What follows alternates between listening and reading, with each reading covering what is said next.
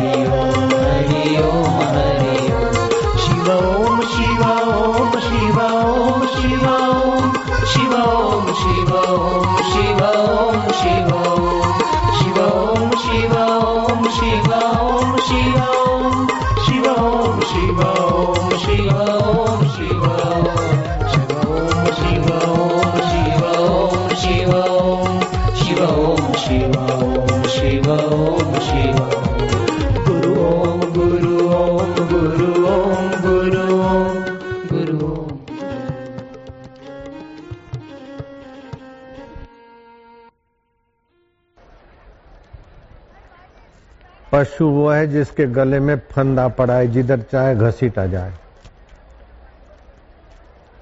कभी दृश्य के तरफ़ हम घसीटे जाते तो कभी स्वाद के तरफ़ हम घसीटे जाते। कभी सुगंध के तरफ़ घसीटे जाते तो कभी राग रगिनी के तरफ़ तो कभी अभागे काम विकारे के तरफ़ घसीटे जाते। पश्यती थी पशु हूँ, जो देखे और चिपक पड़े, उसको पशु बोलते। और भगवान है पशुपति। पशुपति, पशुओं का स्वामी। पशु के लिए अच्छा खाना चारा है तो जिस किसी के खेत में जाएगा तो डंडे खाएगा। तो पशुपति, अथवा भगवान कृष्ण का नाम है गोपाल, शिव जी का नाम है पशुपति। श्री कृष्ण और भगवान शिव।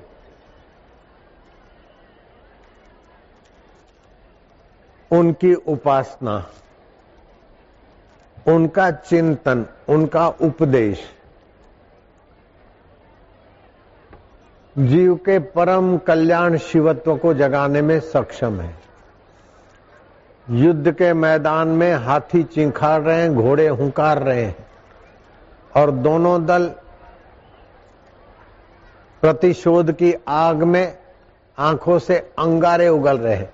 वाणी से वाक बाण छोड़ रहे हैं। ऐसे अवसर पर श्री कृष्ण की गीता प्रकट हुई।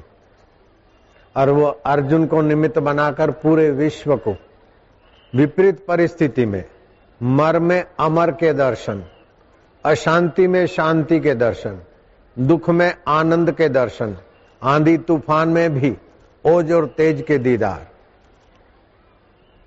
खुशी में तो खुशी दिखती है, लेकिन गमी में भी खुशी का मूल देखते हैं। किसी के यहाँ राजा आने वाला होता है तो आस पास गली गुंजी मकान दुकान साफ़ सफ़ाई हरदुत होती है। गाँव वाले अथवा गली गुंजी वाले बोलते हैं कि राजा है कि मुसीबत है मर गए हम।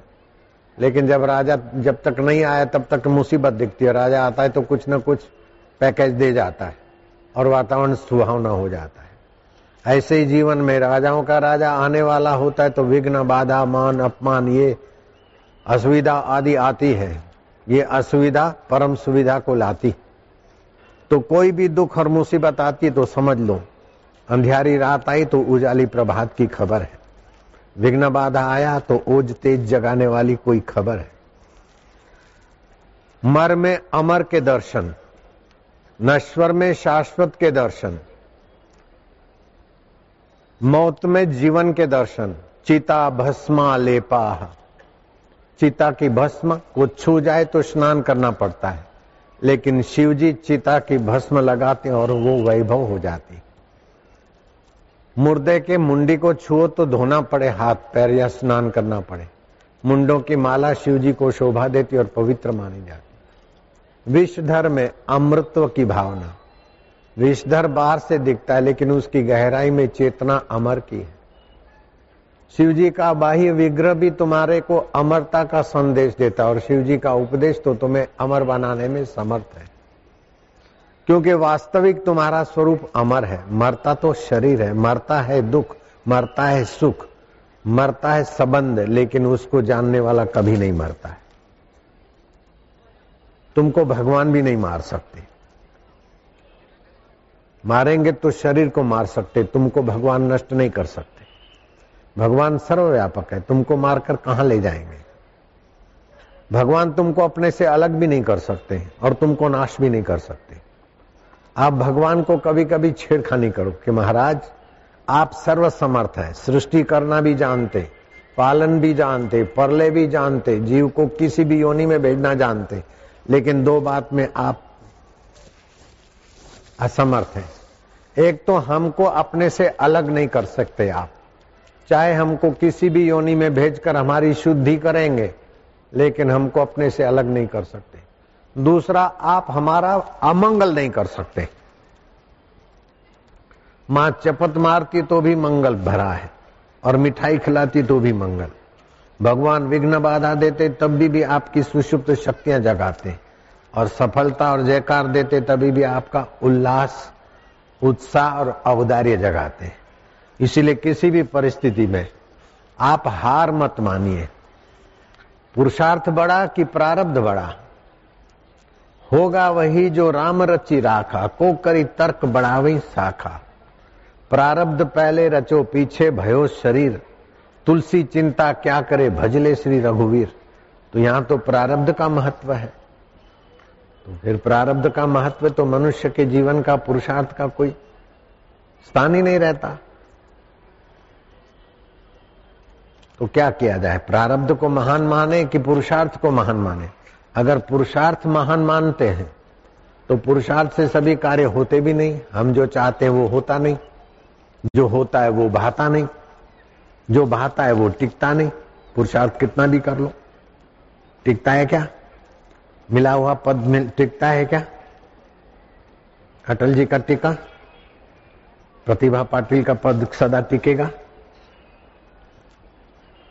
तुम्हारा पद सदा पत्रकारी पद टिकेगा रिटायरमेंट हो जाओगे। तो जो चाहते वो होता नहीं, जो होता है वो भाता नहीं, और जो भाता है वो टिकता नहीं तो पुरुषार्थ की ऐसी तैसी हो गई। तो प्रारब्ध पे छोड़ दो। प्रारब्ध पे छोड़ देंगे तो हम निकम्मे हो जाएँगे, चाहे कोई हमारा कुछ भी कर ले। तो क्या करना चाहिए? प्रारब्ध पे जीना चाहिए कि पुरुषार्थ पे जीना चाहिए? अगर प्रारब्ध नहीं मानते तो बहुत बहुत उद्योग करने पर भी विफल क्यों होते हैं? और अगर पुरुषार्थ नहीं मानते हैं तो विफल व्यक्ति भी ऊँची ऊंचाइयों को कैसे छूता है? विफल व्यक्ति भी डटा रहता है तो वैज्ञानिक खोज कितना विफल हुआ विफल हुआ, और फिर इलेक्ट्रिक सिद्धांत खोज लिया, फलाना सिद्धांत खोज लिया। वो पुरुषार्थ है, तभी विफलता में सफलता आई। अगर पुरुषार्थ का बोलवाला है तो सब करते हुए भी आदमी दुखी होकर, निराश होकर क्यों मरता है? भगवान कहते हैं, जो मुझे प्रीति पूर्वक भजता है, उसके बुद्धि में मैं अपना तात्विक योग देता हूँ, वास्तविक योग देता हूँ। भजताम प्रीति पूर्वकम ददामी बुद्धि योगम तम ये न माम उपयांति ते जो प्रीति पूर्वक मुझे भजता है, उसके बुद्धि में मैं अपना योग देता हूँ। भक्ति साधन कर मूला। भक्ति सब साधनों का मूल है। लेकिन भक्ति अपने बल से नहीं मिलती। भक्ति पुरुषार्थ से नहीं मिलती। हनुमान जी कहे, लंका छान मारी, लेकिन सीता जी नहीं दिखी। और फिर विभीषण मिले तो विभीषण ने कहा, सीता जी तो लंका में ही है। और लंका तुमने छान मारी तो अशोक वाटिका भी लंका में चलो मैं दिखाता हूँ। तो सीता माना भक्ति। युक्ति से भक्ति मिली। हनुमान को पुरुषार्थ से भक्ति रूपी सीता जी का दर्शन नहीं हुआ, लेकिन विभीषण की युक्ति से सीता जी का आदर्शन भी नहीं रहा। तो पुरुषार्थ से भक्ति नहीं मिली तो पुरुषार्थ का बल होना पड़ जाता है। और पुरुषार्थहीन को कुछ मिल जाए, ये भी संभव नहीं। तो आखिर कौन सा सिद्धांत है? दोनों सिद्धांत सही है। आप पुरुषार्थ करते करते हार जाते, थक जाते तो बोले, भाई चलो तरतीव्र प्रारब्ध था। मेहनत करते करते थक जाते तो सब छोड़कर आराम करते ताकि दूसरे दिन जूझने के लिए। ऐसे ही पुरुषार्थ करते, आप हार जाते तो बोले, चलो, प्रारब्ध था, आराम करो, हिम्मत करो, विश्राम करो, फिर जूझो। तो पुरुषार्थ का सिद्धांत भी अपनी जगह पर है। और प्रारब्ध का सिद्धांत भी अपनी जगह पर है। और प्रारब्ध तीन प्रकार का होता है। मंद प्रारब्ध है, समझो मुझे फूसी फूड़ी हो गई, मैंने उसको दबोच दिया, जरा सा कुछ लगा दिया, सरसों का तेल। ठीक हो गई। बहुत बड़ा गुमड़ा हुआ, मैंने किसी वैद्य डॉक्टर का सहयोग लिया। वैद्य ने कहा, नीम के पत्ते खाओ, मुझे ठीक हो गया। मुझे सिर में गुमड़ा हो गया था। और मैंने नीम का रस 20 मिलीग्राम निकाल के पी लिया। दो दिन के बाद खोजा तो सिर का ढीमड़ा। टेंगुल टेंगू थोड़ा जो भी आप समझ गए सब। अब डायबिटीज़ किसी को हो जाता है तो बोले, क्या करे, भाग्य में है। इंश्योरेंस लेता रहे। नहीं। पुरुषार्थ करो। आधा किलो करेले के टुकड़े टुकड़े करके तसले में अपने पैरों से कुछ लो। दस दिन कुछ लो, पचास से साठ मिनट, मुँह कड़वा होने लगेगा, डायबिटीज़ चला जाएगा इंश्योरेंस फेंक दो, नहीं लो। तो ये पुरुषार्थ हुआ। अब मिटता नहीं, क्या करे, भाग्य में ऐसा था, ऐसा करके अशांति को मिटाने के लिए भाग्य का थोड़ा सहारा लो। और तर तीव्र प्रारब्ध है तो भाग्य के अनुसार होता है, लेकिन पुरुषार्थ करो कि भाग्य मंद है, परिस्थिति विपरीत है मृत्यु या विघ्न बाधा है, आंधी तूफ़ान है जीवन में, फिर भी उसके पीछे उस शिव की कृपा है। कितनी भी आंधी तूफ़ान आए, वो हमें मज़बूत बना के जाएँगे। क्या ख्याल है? जिसके जीवन में दुख, आंधी तूफ़ान, विरोध नहीं आया, वो आदमी एकदम ढीला ढपला हो जाएगा।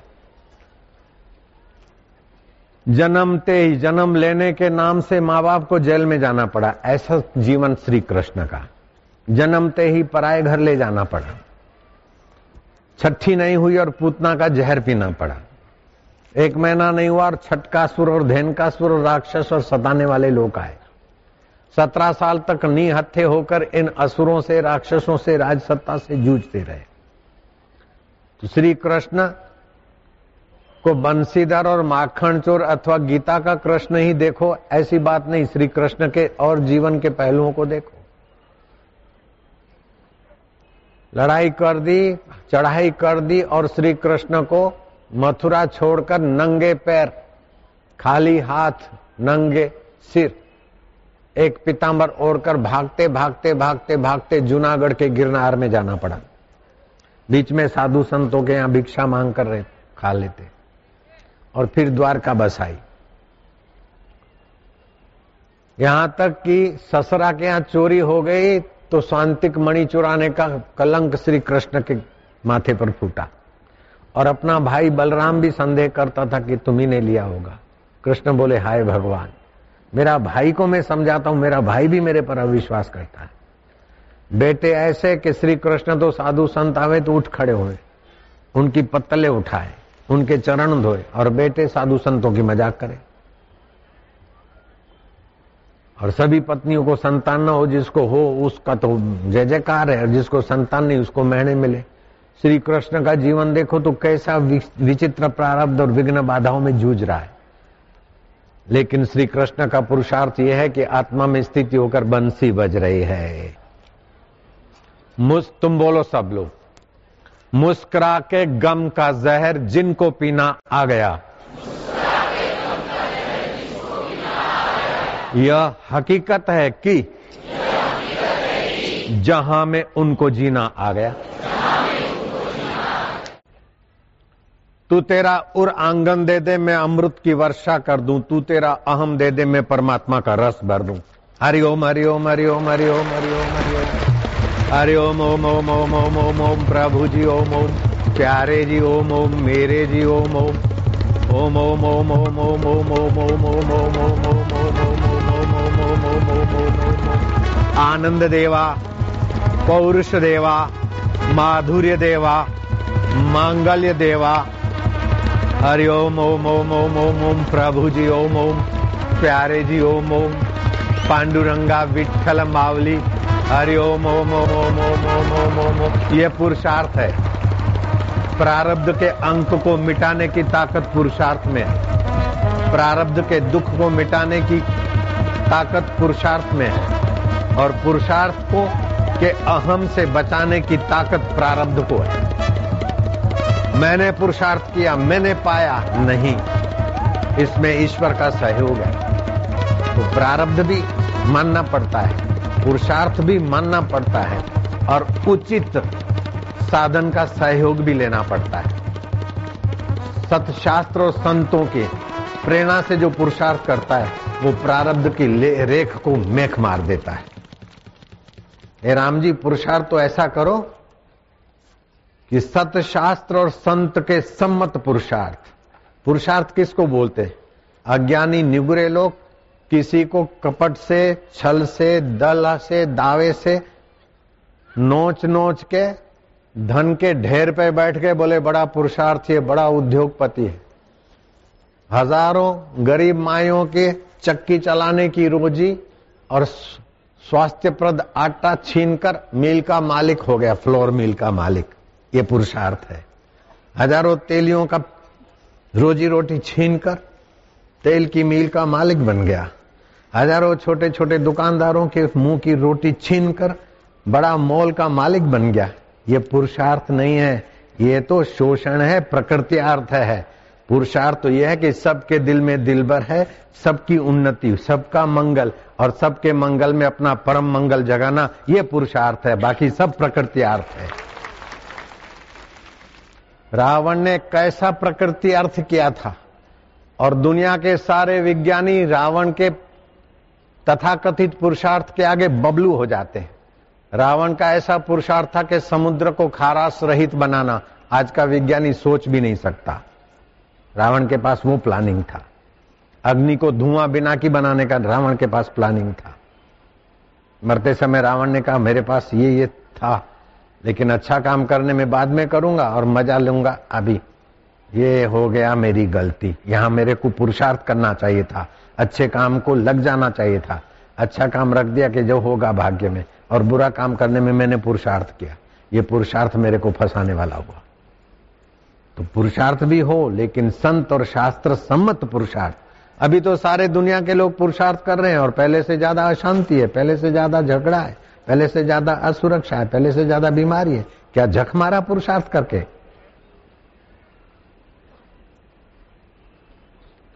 कौन चाहता है कि मुझे नौकरी नहीं मिले? कौन चाहता है मैं विफल हूँ? कौन चाहता है मैं बीमार हूँ? कौन चाहता है मुझे अशांति हो? कौन चाहता है कि हमारे पति पत्नी में डाइवर्स हो? लेकिन सब बढ़ रहा है। तो शास्त्रीय पुरुषार्थ नहीं है। वासना अनुगामी पुरुषार्थ है। वासना अनुगामी पुरुषार्थ जीव को तबाही के तरफ़ ले जाता है। और शास्त्र अनुसारी पुरुषार्थ जीव को शिवत्व में जगा देता है। आज जो कटे हुए शास्त्र अनुसारी पुरुषार्थ है, जीवत्व में से शिवत्व में जगने का पुरुषार्थ कर रहे हो, आपको शिव जी के तरफ़ से मैं धन्यवाद देता हूँ। शिव जी कहते हैं, उनकी माता धन्य उनके पिता धन्य है, उनका कुल और गोत्र धन्य है, जिनके हृदय में गुरु भक्ति है। गुरु भक्ति एक ऐसा रसायन है कि मरुभूमि में भी गंगा लहरा देता है, पतझड़ में भी बसंत ले आता है। आंधी तूफ़ान में भी ऐ सुंदर सुहावनी ऑक्सीजन को प्रकट कर देता है। हारे को हिम्मत देता है और सफल को अहंकार शून्य बनाता है। मेरी सफलता देखो, क्या लाखों लाखों आदमी है। तुमको लगता है कि मेरे में अहंकार आ गया? अहंकार आता तो चार दिन में थक जाता। एक महात्मा को पूछा कि, बाबा, आपकी इतनी सफलता, इतनी यश, आपके जीवन का सार क्या? बाबा बड़ी उम्र के हो गए थे, दांत मार निकल गए थे। बोले, देख लो, मुँह खोला। बोले, जीभ पहले भी थी और अभी भी है, मुलायम है और दांत अकड़ू है, अहंकारी। बाद में आए और पहले चले गए।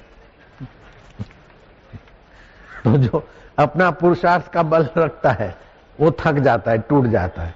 लेकिन पुरुषार्थ करते हुए भगवत सत्ता के साथ जुड़ जाता है। उसका पुरुषार्थ और प्रारब्ध दोनों पंख से उसका जीवन यूँ उड़ान भरता है। बरा ना चंगला लगते ना बोले, बाबा, पुरुषार्थ क्या करें? आप बंधन मुक्त हो जाओ। आप दुख मुक्त हो जाओ। चिंता मुक्त हो जाओ। लाचारी मुक्त हो जाओ। ये पुरुषार्थ है। अरे बोले, बाबा, मेरे पास पैसा नहीं है। मेरे पास सर्टिफिकेट नहीं है। मेरे पास कोई योग्यता नहीं है। हम कैसे बंधन मुक्त होते? यूँ होते। आताज होते शास्त्रीय पुरुषार्थ करा. नहीं तो धन भी है, सत्ता भी है, सब कुछ भी है. एक लंगड़ा था, बोले, बाबा, आशीर्वाद करो, पैर ठीक हो जाए तो सत्संग में आऊँगा. बाबा ने आशीर्वाद किया. शिवरात्रि की रात को ओम बम बम बम बम बम सवा लाख जप करो. ऐसा चलता था दौड़ने लगा और फिर जाने लगा फ़िल्म में. हाथ गए, बाबा ने कहा इससे तो तेरे को पुरुषार्थ का फल का ही गड़बड़ हुई ऐसे चलता था। घोड़े मुड़ते भी नहीं थे। वायु मुद्रा करो, श्वास रोको सवा मिनट, और मन में ओम बम बम बम जप करो। फिर श्वास छोड़ो, फिर श्वास बाहर रोक दो, चालीस सेकंड जप करो। ऐसा तो दस बार करो, एक बार अंदर, एक बार बाहर।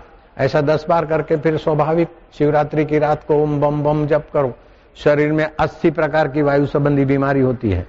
यूँ चली जाती है। ये टेबलेट लिया, ये फलाना किया, वो फलाना किया और फिर भी बीमारी नहीं जाती। बुढ़ापे में भूख कम हो जाती है। पुरुषार्थ करो, जाओ बी ट्वेल्व खा लिया। अरे, बैलों के आंतों से बनी हुई बी ट्वेल्व तुम्हारा मन बिगाड़ेगी, तुम्हारी बुद्धि बिगाड़ेगी, उल्टा पुरुषार्थ है। वज्रासन में बैठ जाओ, श्वास बाहर छोड़ो और पेट को अंदर बाहर करो। पच्चीस बार रम रम जब करो, ऐसा पाँच बार करो, भूख अच्छी लगेगी, पेट की खराबी गायब हो जाएगी। कुछ भी भोजन करते हो या खाते पीते हो, ओम नमः शिवाय, इक्कीस बार जब करके फिर खाना चालू करो, पेट की खराबियाँ थोड़े दिन में गायब। ये शास्त्रीय पुरुषार्थ है। कैप्सूल ले लिया। अरे, कैप्सूल तो नॉन वेज के मांसाहारी चीज़ों से बनते हैं, कैप्सूल। पशुओं के कुछ अंगों का जिलेटिन बनाते, उसमें से कैप्सूल बनते। पुरुषार्थ करके कैप्सूल खाए, इंजेक्शन लिए, काय को करना? शास्त्रीय पुरुषार्थ, संत सम्मत पुरुषार्थ।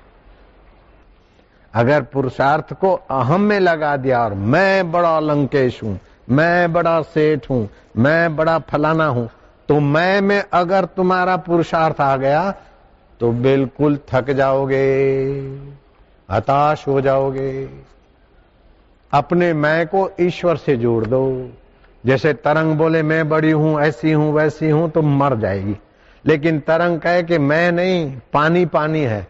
तो उसमें तो दरिया में तो लाखों लाखों जीव जंतु मेरे आधार पर जी रहे हैं। ऐसा भी बोल सकती है। समझ गए ना? झाग हो, तरंग हो, बुलबुला हो, भंवर हो, सब पानी है। ऐसे ही जीव का कुछ भी है। अंदर में सब शिव की सत्ता ही सत्ता है। ऐसा समझ के शिव विश्रांति पाना पुरुषार्थ है और भोग में सुख ढूंढना ये भोगार्थ प्रकृति अर्थ है। तो जो प्रकृति अर्थ को पुरुषार्थ बनाते, वो संसार से हार जाते। और पुरुषार्थ, पुरुष के अर्थ को पुरुषार्थ समझ लेते सत्संग के द्वारा। वे निहत्थे, खाली हाथ हो।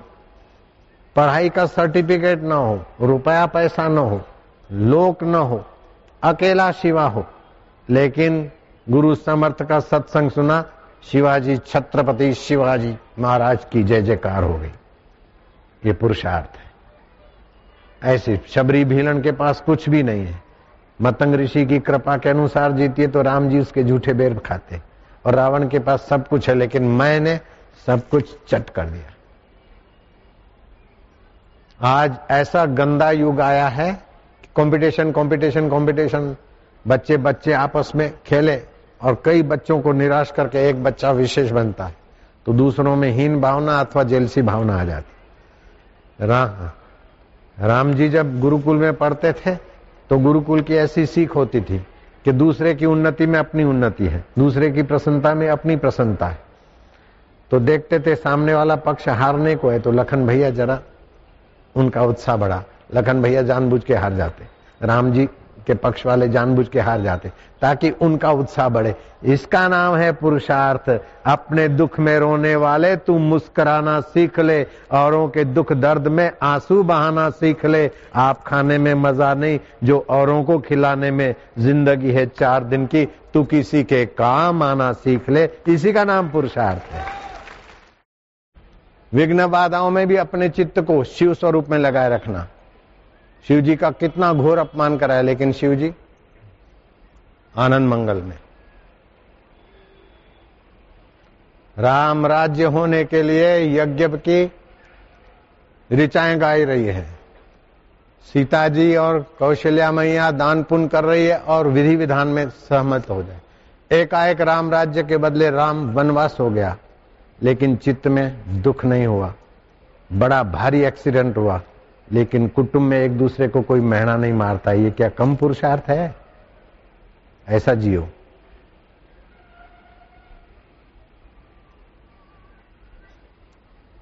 कैसी भी परिस्थिति आए, अपने चित्त को दुखी न होने देना और दूसरे का शोषण करने में आगे न बढ़ना, दूसरे का पोषण। काज हमार हित तासु हो ये पुरुषार्थ है। और फिर भी कुछ करते समय, समझो मेरे पास कुछ भी नहीं है। काला अक्षर भैंस बराबर, पैसा भी नहीं है। फिर भी मैं अपना कल्याण कर सकता हूँ। कोई दुखी है? मेरे पास उसका दुख मिटाने का कोई साधन नहीं। फिर भी हृदय से मैं चाहता हूँ कि इसका दुख मिटे। मैं जाता हूँ, भाई, तुम्हारा बेटा मर गया है।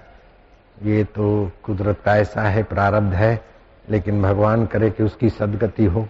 अब आप दुखी कर होके अपना चित्त बिगाड़ते हैं, ये भी अच्छा नहीं, लेकिन बाप का तो हृदय बाप है। मैंने उससे सहानुभूति भरे, ईमानदारी के वचन कहे। उसका दुख कम हुआ। ये सेवा हो गई कि नहीं हो गई? कुछ भी नहीं है। पैसा नहीं है, वो कमज़ोर है, भिख मंगाए, ऐसा है। मैं कहूँ कि भाई, तुम्हारे से भी कई ज़्यादा है। मेरे तरफ़ से जो कुछ होता है, ये लो, स्वीकार करो। मेरे पास दो रोटी है मुश्किल से। मैं उसको एक रोटी प्रेम से खिला देता हूँ। तो मैंने उसका दुख हरा। ये पुरुषार्थ है। दूसरे को दुखी करके मैंने मज़ा लिया, ये प्रकृति अर्थ है। जो दूसरों का दुख का निमित्त बनकर मज़ा लेता है, वो अपने लिए बर्बादी बुलाता है। और जो दुख सह के दूसरे का दुख हरता है, वो अपने लिए शिव को प्रकट कर देता है। शिव को किसको प्रकट करता है? शिव को। परमात्मा शिव।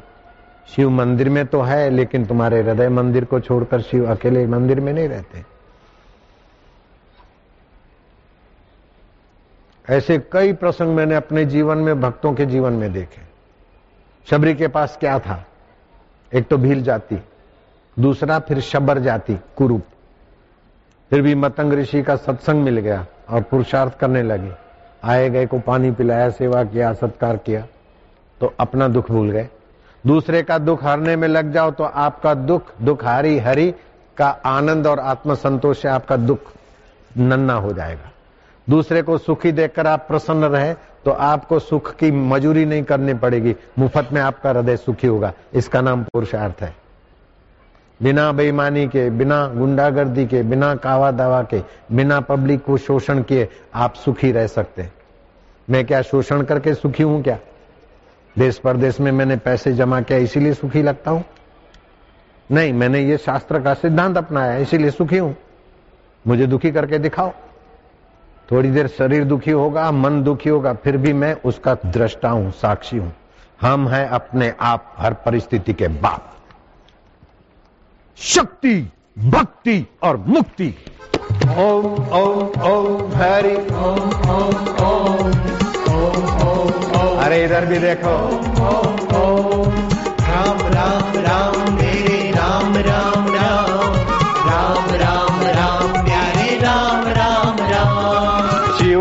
शिव मेरे। शिव शिव शिव। शिव शिव शिव बोले शिव शिव शिव। हरि हरि हरि मेरे। हरि हरि हरि। हरि हरि हरि। प्यारे हरि हरि हरि।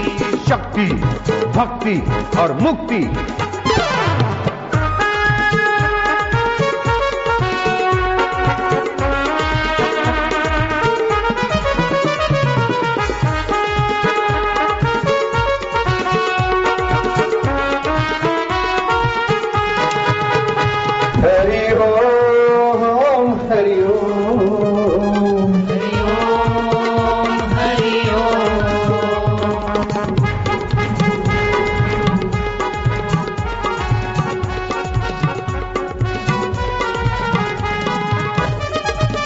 बम बोले तुम्हारी जय। हो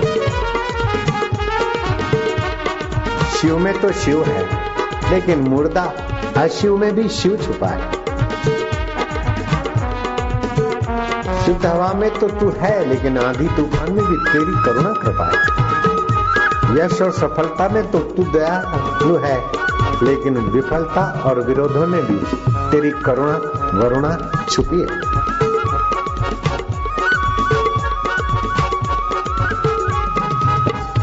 श्रद्धस्व, तात श्रद्धस्व। अपने शिव स्वभाव में श्रद्धा करो। अपने हितेशी परमात्मा देव पर, गुरुदेव पर दृढ़ श्रद्धा, सारे विघ्न बाधाओं को दोना बनाकर तुम्हें परम शिव की रस धारा में सराबोर करने में सक्षम है। जगत के पिट्ठू बनने के लिए तुम नहीं आए हो। जगदीश्वर का माधुरी जगाकर मृत शरीर में अमरता का आनंद लेने को। बदलने वाले संसार में अबदल आत्मा का ज्ञान पाने को तुम्हारा जन्म हुआ है। भगवान के दीनहीन दास होकर, पिट्ठू होकर मरने के लिए नहीं, भगवान के अपने परम सुहृद होने के लिए। भगवान प्राणी मात्र के सुहृद है। आप भगवत सुहृदता का माधुरी जगाने के लिए अवतरित हुए हो।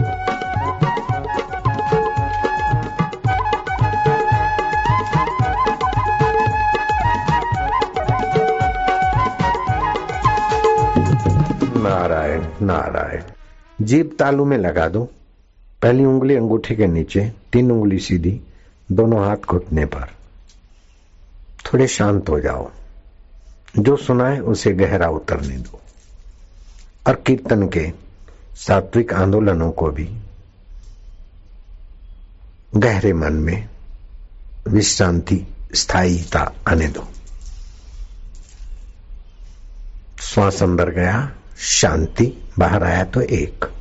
श्वास अंदर गया शिव। मंगल में शिव की सत्ता से नेत्र देखते हैं। मन सोचता है। जीव बोलती है। सारे अशिव साधन में भी गहराई में शिव छुपा है। जैसे दूध में घी छुपा है, ऐसे पंचभूतों में भी शिव तत्व तो छुपा है। भगवान राम के गुरुदेव वशिष्ठ जी कहते हैं कि राम जी मैं हिमालय में एकांतवास कर रहा था। शाम को शिष्यों को सत्संग सुनाता, उपनिषदों का ज्ञान देता सायंकाल के पहले पहले दोपहरी ढल रही थी, संध्या नहीं आई थी। एकाएक देखा कि आकाश मार्ग से कोई प्रकाश पुंज आ रहा है। मैंने अरुंधति को कहा, ये क्या हो अरुंधति और मैंने गौर से देखा तो उस प्रकाश पुंज में भगवान चंद्रशेखर और माँ उमा दिखाई दी। हमने दोनों ने मन ही मन उनका अर्घ्यपात से पूजन किया। उनके लिए आसन आदि बिछाया रखा। वे आए और ऊँचे आसन पर विराजमान हुए। मैंने उनका अर्घ्यपाद आदि विधिवत पूजन किया।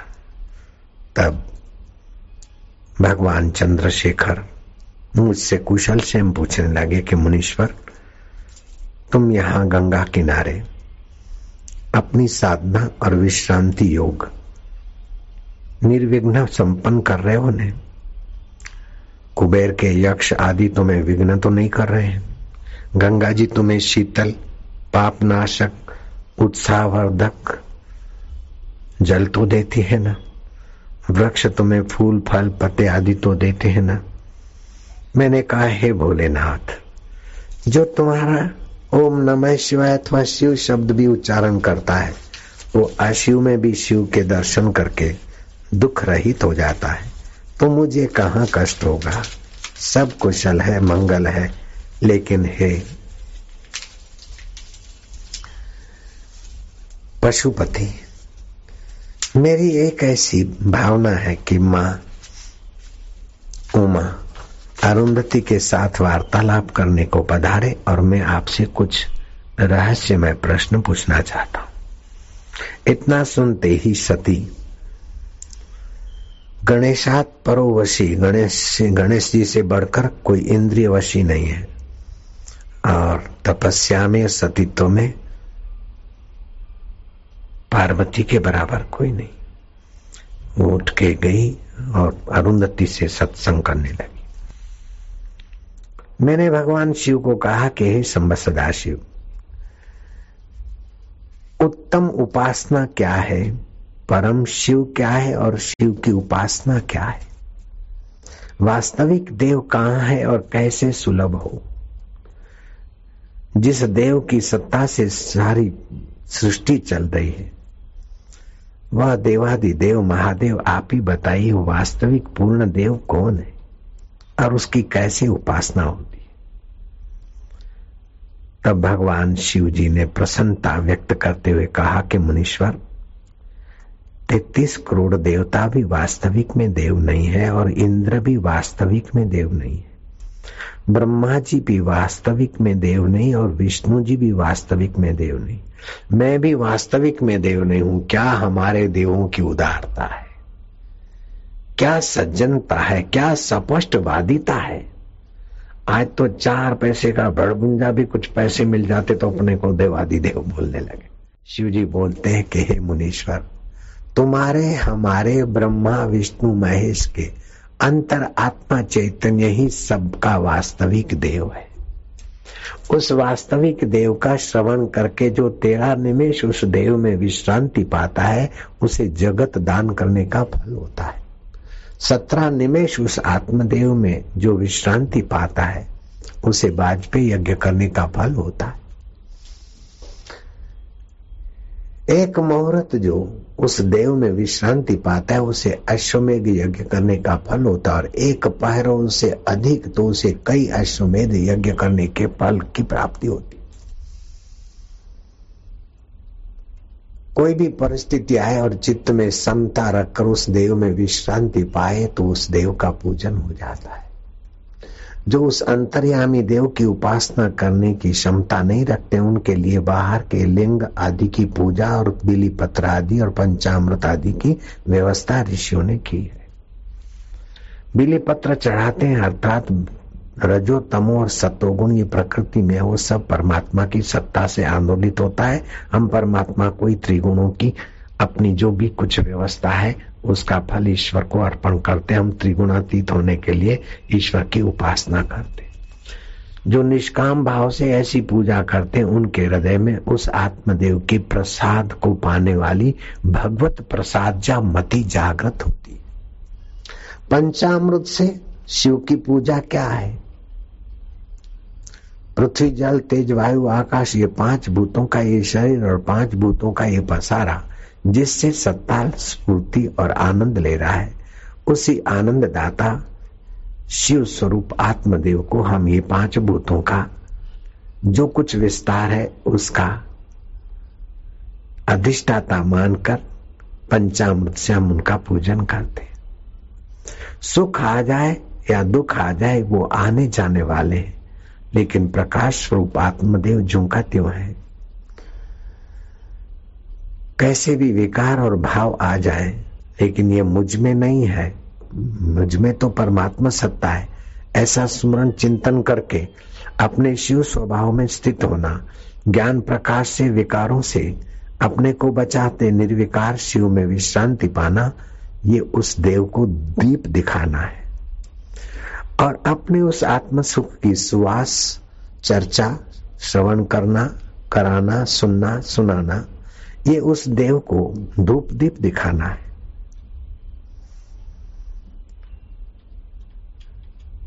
मुनि शार्दुल,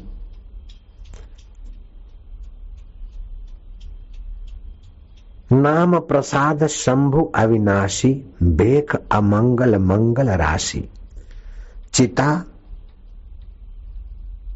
की राख को छूने वाला व्यक्ति अपवित्र हो जाता है। स्नान करने पर ही उसको पवित्रता मिलती।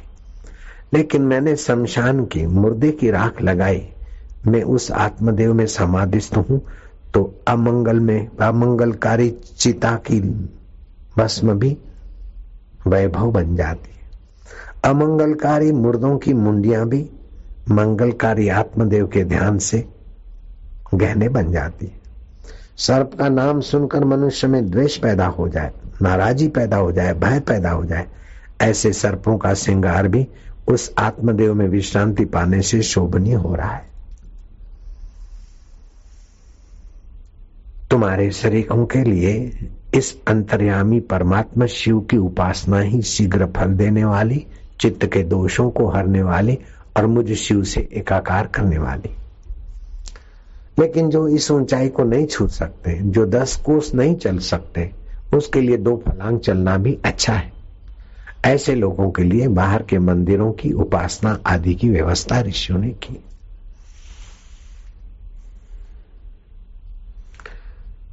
आठ प्रकार के पाश माने जाते हैं।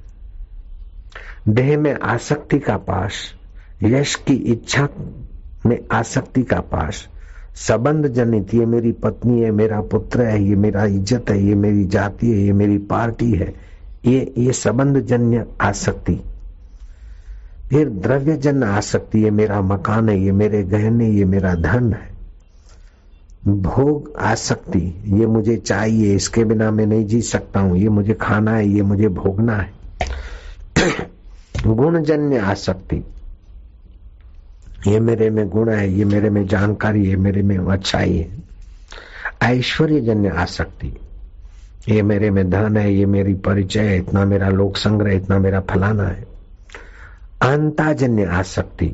इस प्रकार की आठ आसक्ति की पाशों से बंधा हुआ जीव। मुझ शिव को, पशुपति को सुमरण करता है तो उनकी आसक्ति पशु वृत्ति को मैं दंड देकर उनके कल्याण हेतु उनको मैं सत्संग और सत्य साधन के तरफ़ प्रेरित करता हूँ। और उन भक्तों में छह बातें जागृत हो जाती वे सत्संग लाभ लेकर इन अष्ट पार्श्वी वृत्तियों से बचते हैं, इसलिए मुझे पशुपति कहा गया है। भगवान दुर्लभ नहीं है, ऐसी उनकी भगवत प्रसाद्या मति से अनुभूति होने लगती है। छह दिव्य सद्गुण उनके जीवन में उभरने लगते हैं। भगवान दुर्लभ नहीं, दूर नहीं, परे नहीं, पराए नहीं, हमारे आत्म शिव है। सुख देकर हमें उदार बनाते हैं, दुख और विघ्न देकर हमें पुरुषार्थ और परमात्मा प्रेम और दूसरे के दुख हरने की प्रेरणा देते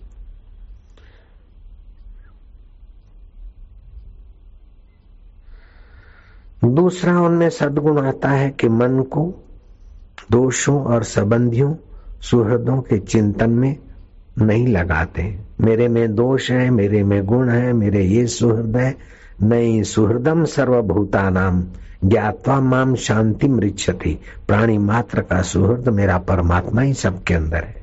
इस प्रकार की ऊँची मति होने लगती है भक्तों की। तीसरा अपना तो पुरुषार्थ करते हैं, लेकिन पुरुषार्थ के बल से प्रकृति की चीज़ों में आसक्ति न करके पुरुष में विश्रांति पाने वाली मति। भगवान की कृपा से अपना प्रयत्न करते, सत्संग करते, सेवा करते, लेकिन मैं करता हूँ, ऐसी दुर्बुद्धि उनकी चली जाती है, भगवान कराते हैं। तो उनका अहंता का दोष मिटते ही साधारण से साधारण जीव उन्नत शिव स्वरूप को पाने में समर्थ हो जाता है। और वे भक्त ये मानते कि भगवान की कृपा से बढ़कर दुनिया की कोई चीज़ इतनी मूल्यवान नहीं है जितनी भगवान की प्रीति भगवत जनों का संग, भगवान की कृपा जितनी बहुमूल्य है, उतने हीरे, जवाहरत, पद प्रतिष्ठा उतने मूल्यवान नहीं है। ऐसी उनकी सतमति जागृत होने लगती हे। मुनि शार्दुल वशिष्ठ जी चौथा सदगुण भगवान में, भगवान के भक्तों में उभरने लगता है। आठ पाशवी वृत्तियाँ शमन होने लगती और छह दैवी गुण उनके ये स्वाभाविक जागृत होने लगते। भगवान सर्वज्ञ है, अंतर्यामी है, और वे पल पल को हमारे चित्त को, हमारी आवश्यकताओं को जानते और हमें वो ही देते हैं जिसमें हमारा मंगल हो। अपमान कराकर भी वो हमारा मंगल चाहते हैं, सम्मान कराकर भी हमें उत्साहित करके मंगल ही करते अनुकूलता देकर हमें उदार बनाकर हमारा मंगल करते हैं और प्रतिकूलता देकर हमें संयमी और सावधान बनाकर हमारा मंगल करते हैं। भगवान सर्वज्ञ है और अंतर्यामी है, ऐसा विश्वास की उनकी चौथी भूमिका बनने लगती पांचवा, उनमें ये सदगुण आता है कि सर्वशक्तिमान भगवान हमारी दिल की बात को जानते हैं। अगर हमारा इसमें भला होगा तो इस दिल की बात को पूरा करेंगे करेंगे। अगर हमारी दिल की बात शास्त्रीय है, दूसरों का अहित नहीं है और हमारे अहित से बचने की है और हमारा हित करने की है तो भगवान अवश्य पूरी करेंगे। हमें पुरुषार्थ करते रहना चाहिए और बल भगवान का भरोसा रखना चाहिए। ऐसा भक्त सहज में ही भव सागर को गोपद की नाई तरने की युक्ति ले लेता है। छठा सदगुण ये उनके अंदर आ जाता है कि भगवान दयालु है। वे हमारे ऐबों को, दोषों को नहीं देखते। भगवान न्याय, न्यायकारी भी है, दयालु भी है। जो न्यायकारी है, वो दया करेगा तो दंड नहीं देगा, और जो दया करेगा दंड नहीं देगा तो न्यायकारी कैसे? दयालु है तो छोड़ देगा तो न्याय नहीं होगा। न्यायकारी है तो दया नहीं होगी। लेकिन भक्त जानते हैं कि भगवान दयालु भी है, न्यायकारी भी है। ऐसा भक्तों का विश्वास होता है। हम जब पुकारते हैं और अपने दोषों से बचना चाहते हैं और सज्जन बनना चाहते तो दया करके हमारे में सद्बुद्धि भर देते हैं। और हम जब अपनी हेकड़ी में आ जाते, तब हमको विघ्न बाधा देकर, अपने से कोई बड़ा शत्रु देकर, हमारे अहंकार को दबोचते ये भी भगवान का न्याय है। तो भगवान न्याय करके भी हमारा मंगल करते और दया करके भी हमारा मंगल करते ऐसी मति के धनी बन जाते हैं भक्त सत्संग के द्वारा, जप ध्यान के द्वारा। जैसे ये आदि भौतिक जगत है, ऐसा आदि दैविक जगत भी है। और इन दोनों जगतों को सत्ता जहाँ से मिलती है, वो परमात्मा शिव है। जैसे ये आँखों से आकाश दिखता है, उसे भूताकाश कहते हैं। लेकिन भूताकाश को देखने की सत्ता या विचार जहाँ से फूरता है, उसे चित्ताकाश कहते हैं। और चित्ताकाश में भी बदलाहट होती है, उसको जो जानता है, वो चिदाकाश परमात्मा शिव है। सो साहेब सदा सदा हजूरे, अंधा जानत ताको दूरे। वो परमात्मा शिव हाजरा हाजूर है, लेकिन ज्ञान की आँख नहीं है। तुलसीदास जी ने कहा, घट में है, सूझे नहीं, नालत ऐसे जिंद, तुलसी ऐसे जीव को भयो मोतिया बिंद। वो थे न मुझसे दूर, न मैं उनसे दूर था, आता न था नज़र तो नज़र का कसूर था। शिवरात्रि ये नज़र जगाने का पर्व है। शैव शाक्त गणपत्य सूर्योपासक, लेकिन शिवरात्रि में सभी एक तरफ़ चल पड़ते। हैं ये कल्याणकारी रात्रि, आज की रात्रि जागरण करे, मौन रहना, जप करना, और जप का कई गुना फल होता है। ओम नमः शिवाय, जब पाँच लक्ष बार जब करे तो उसको अमुक अमुक सिद्धियाँ, अमुक अमुक योग्यताएँ मिलती है। लेकिन एक माला केवल ओम नमः शिवाय जप करके पीपल के पेड़ को दोनों हाथों से स्पर्श करे और 108 बार जप करे, उसके अकाल मृत्यु टलती है। भोजन आदि जो भी करे, इक्कीस बार जप करके करे तो उसके भोजन आदि में शिव तत्व की वृद्धि होती है, रोग प्रतिकारक शक्ति बढ़ती है और विकार शमन होते। जिसकी दृष्टि में सब परमात्मा शिव तत्व है, उसको वैराग्य से क्या लेना है? भक्ति किसकी करेगा? उसकी भक्ति स्वतः सिद्ध, वैराग्य स्वतः सिद्ध, शिव तत्व स्वतः सिद्ध हो जाता है। ऐसी नज़रिया भगवान शिव की उपासना से प्राप्त हो जाती है। मेरा मन चंचल है, लगता नहीं क्या करूँ, भक्ति में मन कूदता है, चिंता मत करो। आप नटराज का ध्यान करो। धिमक धिमक धिम, धिमक धिमक धिम, नाचे भोलानाथ शिव जी नृत्य कर रहे हैं। उनकी जटाओं के बाल भी डमरू बज रहा है, त्रिशूल नचा रहे हैं। डमरू बजाते, त्रिशूल घुमाते आनंद मग्न हो रहे शिव। आप चंचल हैं तो आप और चंचल होइए। इस प्रकार शिव का चिंतन करने से आपका अशिव फरियाद चली जाएगी और हृदय में शिव का आनंद आने लगेगा। भगवान कृष्ण नट नागर है तो भगवान शिव नटराज है। नृत्यावसाने नटराज राजो ननाद डंकम नव पंचवानम ऊर्धा तुकामा सनकादि सिद्धा नेतादि महर्षि शिव सूत्र जालम। पाणिनि नाम का विद्यार्थी हर साल नपास नपास नपास नपास नपास सोलह अठारह साल का हो गया और पहली क्लास में। बाप ने डांटे, माँ डांटती, एक दिन माँ तो पक्ष लेती, माँ का हृदय। लेकिन माँ ने भी कहा कि इतना बड़ा बैल हुआ। इससे तो मेरे पेट से कोई पत्थर पैदा होता। तेरे बाप की सुन सुन के थकी अब अठारह साल का हो तो कुछ मान अपमान की चोट जगी। चल पड़े चल पड़े चल पड़े, आत्महत्या का विचार। करके कुएँ में डूबना था, लेकिन माई रस्सी से खींचती थी वो रस्सी के आने जाने से कुएँ की पनघट पर निशान देकर हुआ कि कोमल रस्सी से भी पत्थर गिर सकता है तो फिर मैं क्यों आत्महत्या करूँ? मुझे पुरुषार्थ करना चाहिए। साधु संतों को खोजा और ओम नमः शिवाय जप करते करते ध्यान मग्न हुए। तो ध्यान के समान कोई तप नहीं है। नंदी आए। नंदी धर्म का रूप होता है। शिव मंदिर में जाते ना तो पहले नंदी को नमस्कार। चार पैर वाला नंदी धर्म, अर्थ, काम और मोक्ष, चतुर्थ पुरुषार्थ। और वो शांत बैठा है, शिव के सामने देखता। ऐसे तुम्हारा जीव भी शिव की तरफ़ देखे गहराई में सब के गहराई में। जैसे बुलबुला है झाग है गहना है, कंगन है, लेकिन सोने को देखे। सेठ है, साहूकार है, सुंदरी है, कुरूप है अच्छा है, बुरा है, लेकिन उसकी गहराई में इस चेतना को देखे, समझो शिव के सामने नंदी बैठा है।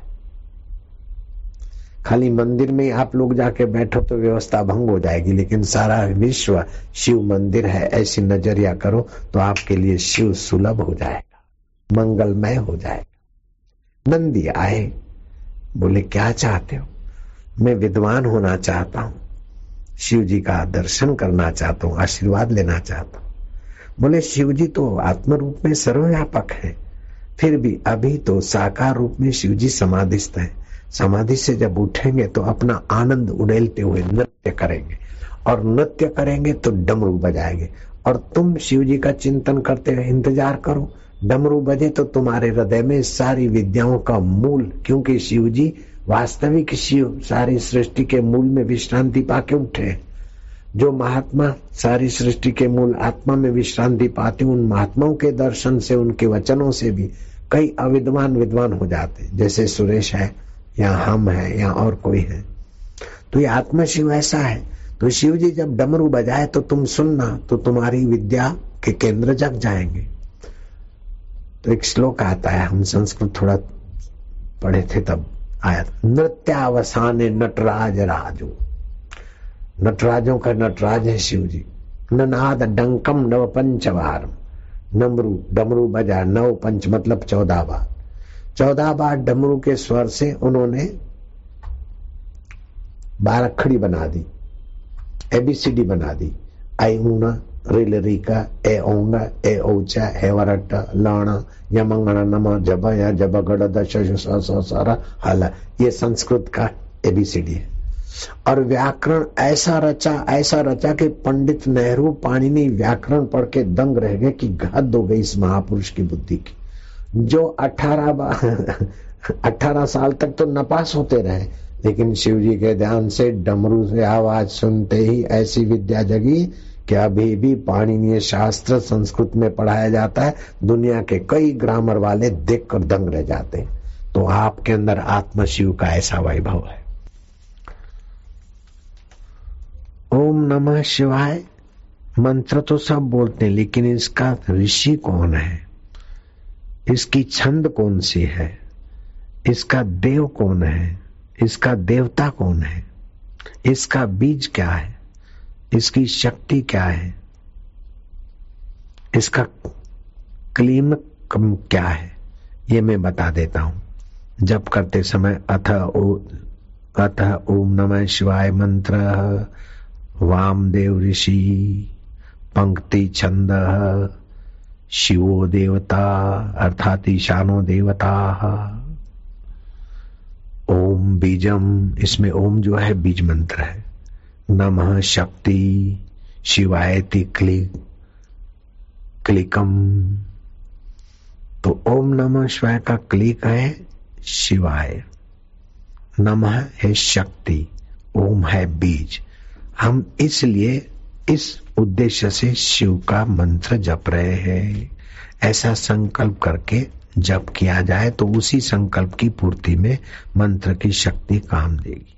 अगर आप शिव के पूजा स्तुति करते हैं और आपके अंदर में परम शिव को पाने का संकल्प हो जाता है तो इससे बढ़कर कोई उपहार नहीं है और उससे बढ़कर कोई परम पद नहीं है। इस संसार के क्लेशों से बचने के लिए, जन्म मृत्यु के शूलों से बचने के लिए, हे भगवान शिव, हे सम्म सदाशिव, हे शंकर, मैं नित्य संसार की यातनाओं से हारा हुआ हूँ। मैं आपकी शरण हूँ, आपके मंत्र का आश्रय ले रहा हूँ। इस मन, आज के शिवरात्रि के व्रत से और मंत्र जाप से तुम मुझ पर प्रसन्न रहो। क्योंकि तुम अंतर्यामी देव होकर भी तो बैठे हो। हे प्रभु, तुम संतुष्ट होकर मुझे ज्ञान दृष्टि प्राप्त कराओ। सुख और दुख में मैं सम रहूँ लाभ और हानि को सपना समझू।